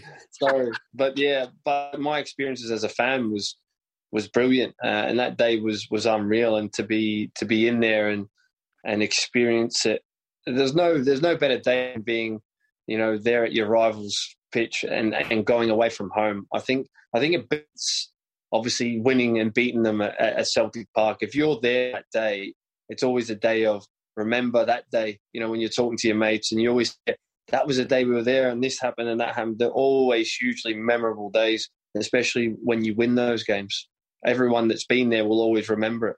Yeah, and, and I don't know what it's like for the players, but um, there's always there's always a special feeling when the huddle is done in Ibrox. I, Yeah. don't know what it is. Yeah. It's just you know, like you know, this is it, boys. This is war. You know, that's Yeah, that's exactly. the kind of They're- feeling you You're, get. Uh, you- you're putting the flag down, basically. Yeah. And, you're like- invading the territory.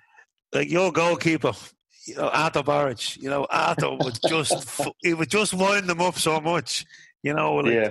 cult. Arthur had cult status with us, and not only that, I think he was he was the best goalkeeper I ever seen for Celtic, and that include like people will go on about Fraser Forster, but for me, Arthur Boruc was the best, the best Mm-hmm. goalkeeper, and you know, and a, a wonderful story about Arthur Barrage when he was at Bournemouth. I got an email from the secretary of Bournemouth wanted to know how she, you know, someone in the club wanted to subscribe to the fanzine, and I, of course, I, I'm going, you know. So I, Yeah. so I sent out the subscription details. We got payment, and I posted it to Bournemouth Football Club. No name, no, and I got a picture back with Arthur. They, they emailed me back a picture with Arthur for getting the fans in, and I just Yeah. thought, you know, this is quality because years before that, we'd had him on the cover, and the, the slogan was "Blessing yourself is not a crime," because he was getting he was getting Yeah. half for blessing himself. So that was so obviously he he he picked that copy up in Glasgow, and then I don't know how, uh, but it was Yeah. actually the belly was on the front, so it's a while ago. But it was a big big buzz for me to be able to tell the Yeah, boys abs- at the bar to subscribe to the fans in. But yeah. at the other end of the pitch, then you mentioned you mentioned the goal. Tell us a little. Uh, look, I, I just remember it getting flicked on by by Samaras at the time by Sammy, and um, I had Broadfoot pinned, and it was just it, just came to me nicely on my chest. It, it, the, it was flicked on, and I was always one when I played with the centre forwards to tell them. And Big Jan was was the best at it. It was like if you're going to flick it on, just flick it on backwards then I know exactly what you're going to do. Don't be flicking it to the left or be flicking it to the right unless I'm making a run and it's obvious and you can visually see that. Otherwise, I'm always going to be behind you, right? And I want you to just flick it on like that and then spin and try and be available, or else I'll try and roll. So it was just that perfect occasion where Sammy's done that. He's flicked it and then he's rolled it one way and uh, Broadfoot's been caught probably on the wrong side of me and and as soon as I'd need I knew I had space and for a split second there it took an eternity just for the ball to drop to the perfect height for me to be able to hit it and I, and I always remember being slightly more composed at that point to wait for the right time to actually strike it and I couldn't have hit it any sweeter it was just there was no chance you know for the guy who's still in goal for them who who we know is an excellent keeper uh, you know, Allan McGregor, you know, he's, he's been fantastic for them, unfortunately, at times. Um, but on that day and that occasion, he, he just absolutely had no chance. It was an absolute rocket into the into the top corner. So that was, uh, was a lovely feeling. And then you just see the place erupt, you know, right in front of you. And it's actually, you want to go and jump in there and be part of it, but you're sort of going, no, I have to compose myself a little bit here. I'm going to get into trouble. So, but it was a great feeling. And then obviously at the end, the celebrations, as always, when you win a game at Ibrox and you like to rub salt in the wounds, and it's, it's fantastic to do that with your own fans. So, um, you know, hopefully we'll have those occasions back, you know, soon enough again, fingers crossed. Yeah, look, look, we we if get, like to take away the tickets from us was was you know it was it was it was a low point. But I was at the game. I was at the game when we hammered them in Ibrox, and the the directors all stayed. The directors all the Rangers directors obviously we we, we stayed in the stadium after celebrating, but the, the Rangers all the Rangers fans were gone. Bar maybe a handful of nutters who stand in the corner and give us fingers and you know shoot us with their fingers and bits and pieces. But the, the board the board of directors were all outside. They never went into the boardroom. They were having a talk. And what came out of that was they took our allocation away. And I Oh, firmly, no. Firmly believe that because they stood out watching us, which is unusual because the directors normally are gone. Once the players go off the pitch, the directors could go as well. So I, I firmly believe that. Um, and it because it just because now to try and get a ticket is like Yeah, so, it's so, so hard, hard, only being like 800 or whatever it is. Yeah. It's so difficult. and before you could go over because you know you would have you you'd be in the dressing room but on the roundabout outside Ibrox where the Celtic fans congregate I said it to Kieran earlier on you know there's always four or five bankers there there's four or five have either big supporters clubs they've always got tickets and they'll they'll they'll hang there Scotty and if you've got your ticket but your mate hasn't you'll say you'll, you'll go up and introduce them and say look if you've anything spare before before you know the game, will you give it to him? Oh, I've none spare, I've none spare. And you say to me, stick there because if if he hasn't got a ticket, no one has a ticket. And I remember, Yeah. I, I remember one day, there's the family in. Yeah, the family's just come through the door. Say hello it's crazy time. I'm on. I'm on a recording, guys. Right? leave it. Leave me be, please. right, shut the door. Sorry about that, Andrew. No, that's brilliant. Sorry, that's everyone. brilliant. That's a live and exclusive. yeah, just back from football training. I went over to uh, to a game one Sunday morning with a gang of us. I think we had ten tickets, and there was a lad picking them up for us the night before, but he got arrested. Oh no! and he was he was in the cell with the t- but we didn't notice. So um, with about a half an hour to kick off to go, I'm standing waiting for the tickets with, with all the lads, and uh, someone comes up and says, "Look, I got my ticket off him last night, but he got lifted for drunken disorderly or something." So I went, "You're kidding me." So I know tickets. So I then went to all the bankers, and I ended up getting everybody a ticket bar two people. So that just Wow. goes to show you the tickets are around that roundabout. But Yeah. the problem was now they're not. So you you- like No. you got, I, haven't got a ticket now, you don't even go for the weekend because you just No. just say.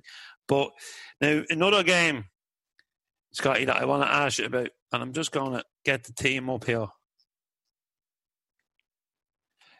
I could Was probably give you it. right? Go on, league league cup final. Yeah, um, I believe it was Hinkel, Yeah, Caldwell, McManus, O'Dea, left back, um, Nakamura, was it Hartley, uh, who played Aidan McGeady. There was me and Samaras. I'm missing a midfielder, Paul Hartley, and I don't think it was Barry Robson because I think he was injured at the time. So I'm going to say it was Scott Brown. Uh, the, Am I yeah, right? the team I have in front of me here is Boruc, Hinkel, Loovens, McManus, O'Dea, Caldwell, Nakamura, Scott Brown, Hartley, McGeady, McDonald, Samaras. That was, So that, I that got was I got one wrong. I got Hinkel wrong. Hinkel wasn't playing. Caldwell was playing right back. Obviously, if Loovens was playing. yeah. Uh, but you've O'Dea, McManus, Loovens, and Caldwell. So maybe one of them was playing. Uh, maybe one of them was playing up beside Scott Brown. That's a that's a no. It would have been handy No, Scott uh, Brown. Gaz Caldwell actually played right back a lot. Uh, still, he was between at times. He could play right back, so he would have played right back. Loovens and McManus centre backs, and Darren O'Dea they played left back at that time. He was he was first choice left back at that time because Lee Naylor got injured, and then uh, Darren just fitted into that, and he done well on a couple of occasions, and, and Gordon kept with him. He, done well he- that day. Sort of, yeah, he, well, he did, didn't he? He certainly did. Obviously, getting on the end, uh, you know, that header from Nakamura's. I think it was a free kick, wasn't it? You know, it was a superb header.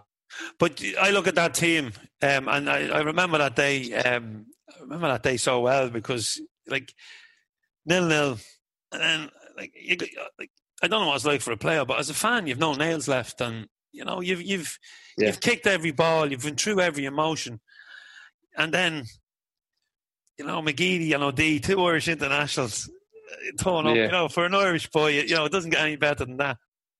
But with with Nakamura in your team and Arthur and Nets, you've always got a chance against anyone because Nakamura was just magical. Yeah, he was. Um, we've got to remember how good a side Rangers were at that time as well. You know, that you know Pedro Mendes, you know Steve Davis, Barry Ferguson. Um, I can't remember who was playing at the back. I think Carlos Cuellar was playing. Was he there, or was it um, the other big guy that came the year after that? Possibly um, Davy Weir. They had a really good side. They, they were very experienced. Um, you know, so you, you knew it was always going to be a tough game for you know playing against them. Uh, and it was quite an edgy game. It was there wasn't a lot in it. I think I had a really good chance before the end of ninety minutes to to nick it and win it, um, and went through. I think it was a one v one rush. I think McGregor rushed out, and I, I just couldn't connect with it properly. So uh, you you go off the back of that and you think, oh God, maybe that was the chance of the day, and, and I've not I failed to take it. Um, but then extra time comes, and like you said, you know your special players turn up, and you know Nakamura delivers a fantastic ball, and obviously you know Darren gets up the way he gets up, and and, and gets a great header, and obviously then you, the elation of that, you know, it's it's again that what dreams are made. of. I talk about going to Ibrox and, and scoring goals, but winning trophies and, and winning cup finals um, is something that um, I would have loved to have done more without question, Andrew. And that was the that was the thing that really uh, hurt me probably when I left afterwards. You know, thinking, you know, I just would have loved to have won, you know, more, you know, more accolades at the football club and more days like that because the memories you have from that and the relationships that you you have from those days, those special days, never forgotten between you and the players. Um, and then it was capped off, obviously, right at the very end for everyone. You know, the way Aid went through and uh, brought, you know, hacked him down, got sent off. So that pleased all Celtic fans. And then he buried it to to kill the kill the game, and uh, off we go celebrating thereafter. So it was truly magical. Um, it was just unfortunate though at the at the very end of it, I got a tap on the shoulder, and there was the drug tester. so it was that was a huge disappointment for me because there was me and Gary Caldwell that got basically hooked straight into the drug testing room after the game. After we lifted the trophy, we were straight in the drug testing room. We couldn't even go in and celebrate with all the boys. So that one time you, you lift the trophy, and and we've seen all the celebrations, obviously, because we've got social media now and access to Celtic TV, and, and you see what the celebrations are like with the players and, and what they're doing. And when me and Gary come in, it was a morgue. It all it had all finished. Everyone had had their celebration. The champagne was already sprayed everywhere. There's me, there's me and Gary trying to pick up the dregs, you know, to celebrate in the end. Scott, you see, you see in, in, in a dress room like that, right? So you, you know you're on a high, celebrating, drinking champagne, and you know, as you said, we've all seen it now on social media and and the, the team TV channel, but like obviously it's 120 minutes. You know, mentally, physically, the build up. You know, it, it's it's it, it it's a cup final, but it's a cup final against you know Yeah. our, our biggest rivals. Like, are you just exhausted after? Or, or like, you're, you're heavily relieved. You're heavily relieved because of the pressure of the situation and what it means to a lot of people and the expectations as well. And if you don't win it, what, uh, how that will go down and how everyone will feel about that. At the time, that's all you can think of. There's, there's not, oh, there'll be a next time. That never goes through your mind. It's just a disaster, and you want to go and hide in in a cupboard in your house somewhere for you know a week until the next game comes along to try and get over that agony. And also at that point as well, which didn't actually end up being the case, but you're thinking it's a psychological blow to either side, whoever loses it, with the title race in the hands it was. We were ahead, I don't know how many points, if it was four points or if it was seven points going into that game. And then you go and beat them in the cup final, and you're thinking, right, psychologically now, we've got them. They're, they're dead and buried. Um, but again, that was to our own detriment. We we let ourselves down that year by not picking up the points that we needed to win the title, and we we handed it back to them. Um, and that was the disappointment that season at the at the back end. We lost the last day. The reverse of the season four, and we were in the box seat. Um, so that was again, um, as much as the League Cup was an amazing thing, losing the league is always the league's always the big one. But there was so much riding on that game itself, like I said, because you felt like whoever won this game was going to have the upper hand into the final race to, to win the title. Yeah, and you mentioned you mentioned the uh, the league title that you did win at Celtic. That was um, that was an amazing run at the end of the season. You know, beat Rangers twice, up to you know it was that was uh, was it was it was a big Jan scored. Um, yeah, the header. Yes, we, we, we beat them twice. We beat them twice in one week, didn't we?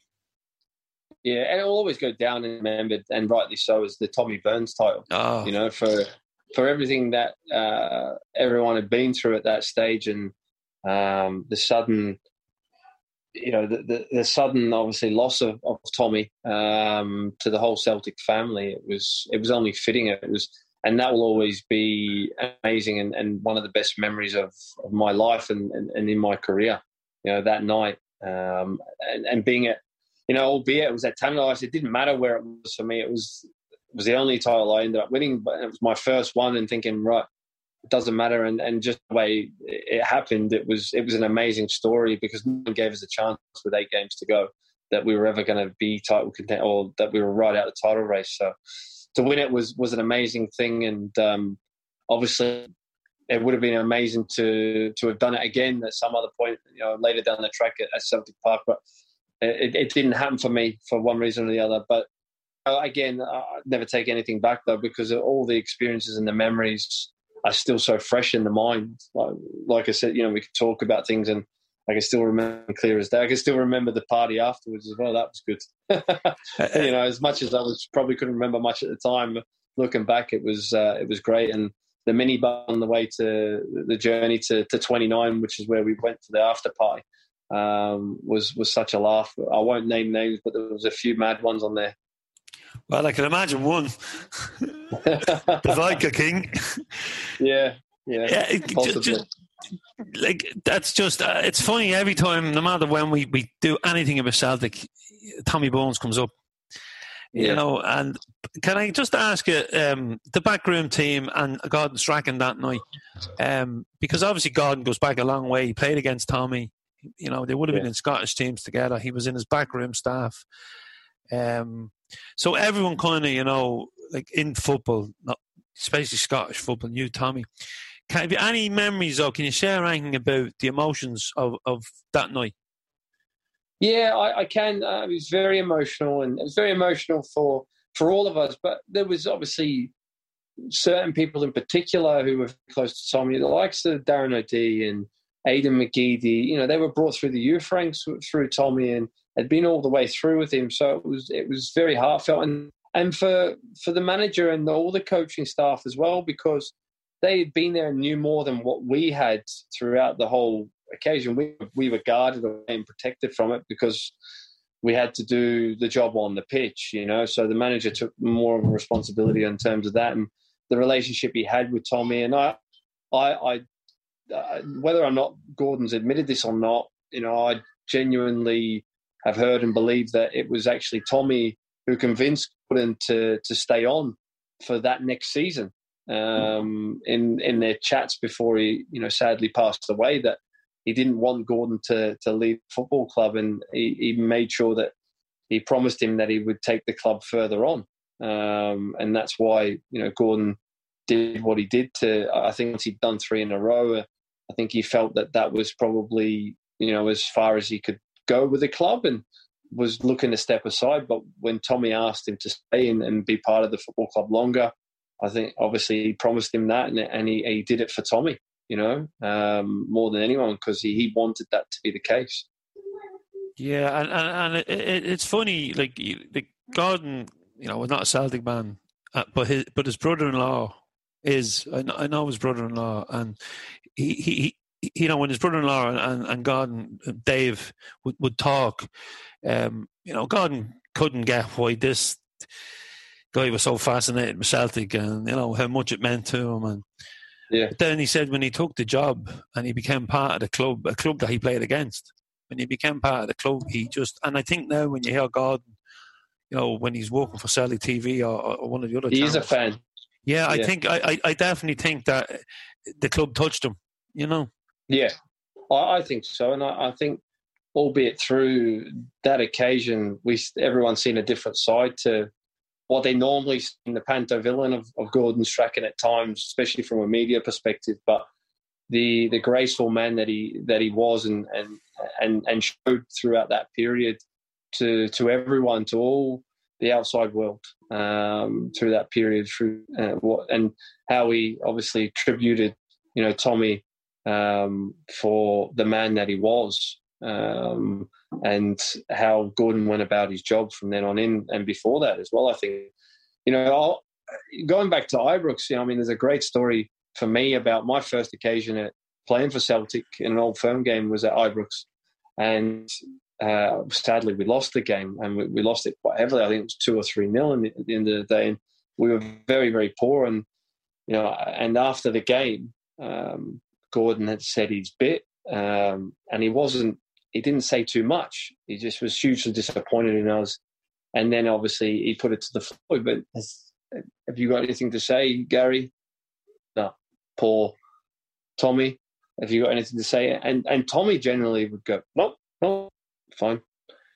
But on this occasion, Tommy Tommy lost it, you know, and that was that was never seen from Tommy, you know, in terms of talked about what it meant to him and what it meant to those people out there and how you'd let everyone down today. And you need to take a good look at yourselves and that jersey you're wearing and what it means to you because of what it means to everyone else out there. And that needs to change from next week on. And it was you know along those lines not word for word but it was like you know someone hitting you you go jesus christ. Because this man was Celtic, he was everything to the club. So when Tommy spoke, you listened. You know, and there's some fantastic stories. I mean, for me, I- he he unfortunately only experienced time with Tommy throughout that season as a player and him as a coach for me. Um, I'd had experiences previous when I was growing up. Uh, obviously, meeting him um, when I was a young fan and, and when he was manager there and everything like that. And it was surreal that now he's my coach. You know, I was like 12, 13, coming to the park looking for photos as everyone does. And there he is, one of your coaches. And he pulled me aside one day at pre-season. And it was it was him who really assured me, you know, like obviously because of the history that I had at the club, um, that you're a Celtic man, you belong here, uh, and you're good enough to play here, son. Don't any don't let anyone else tell you any different. Um, and from that, if Tommy's going to tell you that and say that to you, you're like, well, if it's good enough for him, it's good enough for everyone else. Um, and I just grew in huge confidence. I'll never forget the day. It was in Switzerland. We went on a 10 day uh, tour at the start of Switzerland. I think we were like day two or day three in. And uh, I was performing quite well. And Tommy come and, and put, uh, put an arm around me. He just had that special effect on people. And he always knew when to, to lift the, uh, the spirits within the camp as well. He was a, a very funny guy. yeah, a very, very funny guy. And look, he, he always put a smile on people's faces, you know, and just thinking about him, it's, uh, yeah, he was a great man. Yeah, I, I just got goose pimples there when you spoke about, uh, I his passion in the dressing room and, and what it meant to us outside. So uh, I'm just going to leave the interview there, Scott, because uh, I don't I don't think I can. Um, it's actually quite emotional. So thanks Yeah. for sharing, sharing that with us. No, no, it is. And I, I remember sharing that story with his son about how he pulled me to the side and how that made me feel because he could do that to people. He really could. You know, just that, him speaking at times was just, yeah, I'm getting emotional now too. It's like, wow, you know, um, he was just a, a great uh, overall. And that's why we celebrate him so much. And hopefully, Scott will be celebrating the weekend. Um, yeah, we can we can Fingers raise a glass maybe to, I'll be watching. Don't you worry. to Tommy. Um, yeah. Listen, thanks very much for popping in to chat with us, and uh, and uh, you know, the last time I suppose you were on Celtic AM, you were in the flesh in Malone's, but life's a Yes. little different now for everybody. Absolutely, but hopefully you'll come out of it and everyone's stay safe and healthy and stay safe and healthy. And uh, like I said, hopefully everyone can get out there for that that summer sunshine. Not that there's much of it over there, but I hope you enjoy it. and, and, and don't forget the uh, invitation is still open for when we get back to Thailand. oh, yeah, don't you worry, I'll I'll be up for that. Absolutely, I'd love that. Thank you very much, Scotty, for sharing some wonderful memories with us of your time in Ibrox on the terraces and on the field. Um, great to get an insight into how it felt to score at Ibrox. Folks, well, that's that's it for this um, weekend, I suppose. Enjoy the match, and hopefully we'll be celebrating. Win, lose or draw, but we'll all be Celtic fans in the morning. Thanks to everybody who took part, Kieran Kenny, all the Celtic fans, David Potter, and Scott McDonald, and to you for watching or listening. If you want to support us, you can do so by visiting CelticFanzine.com, where you can become a member, subscribe, buy, or donate for the price of a pint or a coffee. We thank you all for your support and for watching. We play out now with the Blarney Pilgrims, 200 miles from home, and it's lovely to play out with them, and a wonderful video it is too, with some wonderful banners from the old brake clubs in it. Because uh, the Blarney Pilgrims have a big connection with Naomh Pádraig and the bus, and this song is about all those long hours spent travelling to see Celtic on the bus. So, folks, keep the faith and stay safe and enjoy the week. And don't forget to check out the podcast with Paul Heaton and our little um, From the Terraces with Joe Miller. Thank you.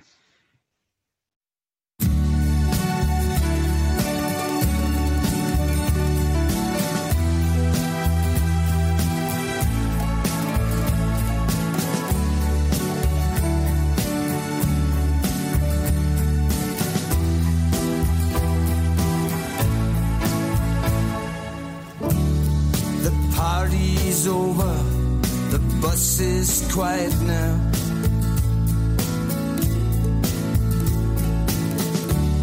The duty free's no longer going round.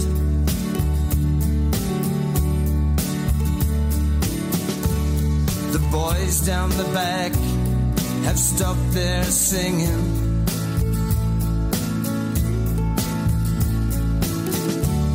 They're trying to get their heads down.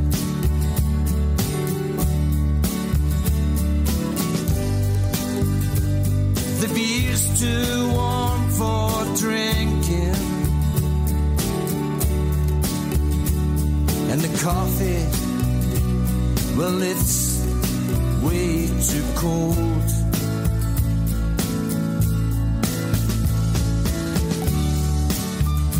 It's three o'clock in the morning, and we're still 200 miles from home.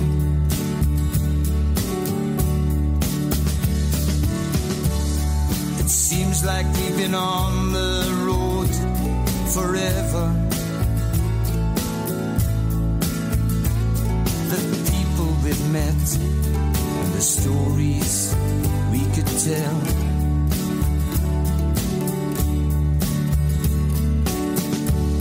But it's been less than 48 hours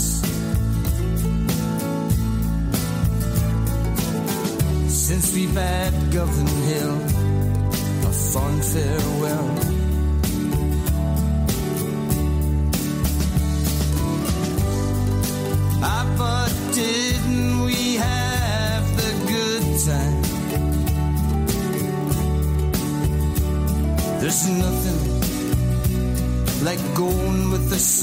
On the road.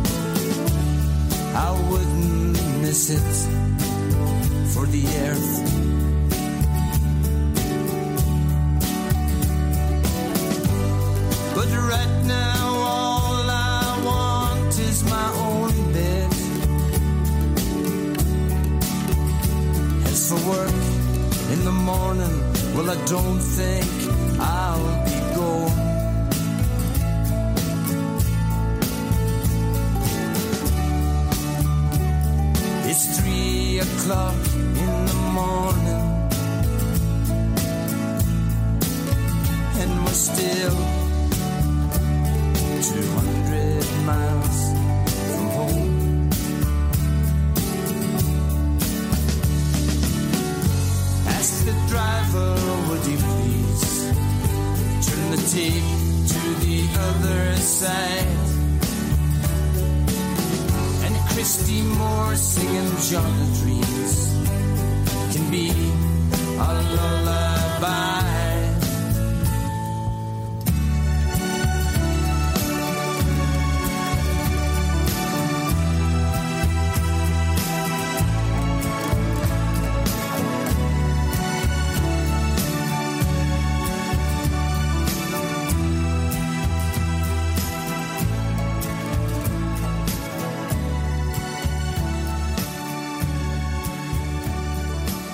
Folks, if you are enjoying what we're putting out on the podcast, Celtic Fanzine TV channel, across the website, and in the fanzine, you can support us if you can afford it. But if you can't, don't worry, all our content will remain free, apart from the print edition of the fanzine. You can visit the website, CelticFanzine.com, where you can become a member, subscribe to the fanzine, buy a single copy of the fanzine, buy a back issue if you like reading back issues, or you can also buy some merch or one of our t shirts. And if you love the podcast, you can donate for the price of a pint or for the price of a coffee. And we'll see you soon. We'll be back on Friday with the second part of the Celtic Soul podcast when our guest will be again the one and only Paul Heaton.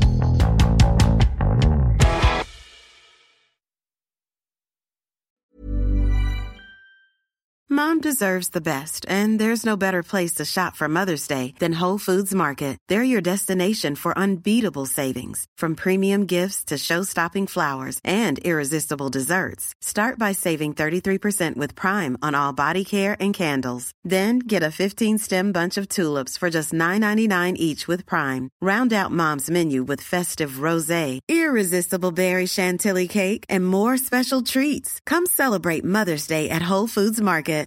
Hi, I'm Daniel, founder of Pretty Litter. Cats and cat owners deserve better than any old fashioned litter. That's why I teamed up with scientists and veterinarians to create Pretty Litter. Its innovative crystal formula has superior odor control and weighs up to 80% less than clay litter. Pretty Litter even monitors health by changing colors to help detect early signs of potential illness. It's the world's smartest kitty litter. Go to prettylitter.com and use code ACAST for 20% off your first order and a free cat toy. Terms and conditions apply. See site for details. Planning for your next trip? Elevate your travel style with Quince. Quince has all the jet setting essentials you'll want for your next getaway, like European linen, premium luggage options, buttery soft Italian leather bags, and so much more. And is all priced at 50 to 80% less than similar brands. Plus, Quince only works with factories that use safe and ethical manufacturing practices. Pack your bags with high-quality essentials you'll be wearing for vacations to come with Quince. Go to quince.com/pack for free shipping and 365-day returns.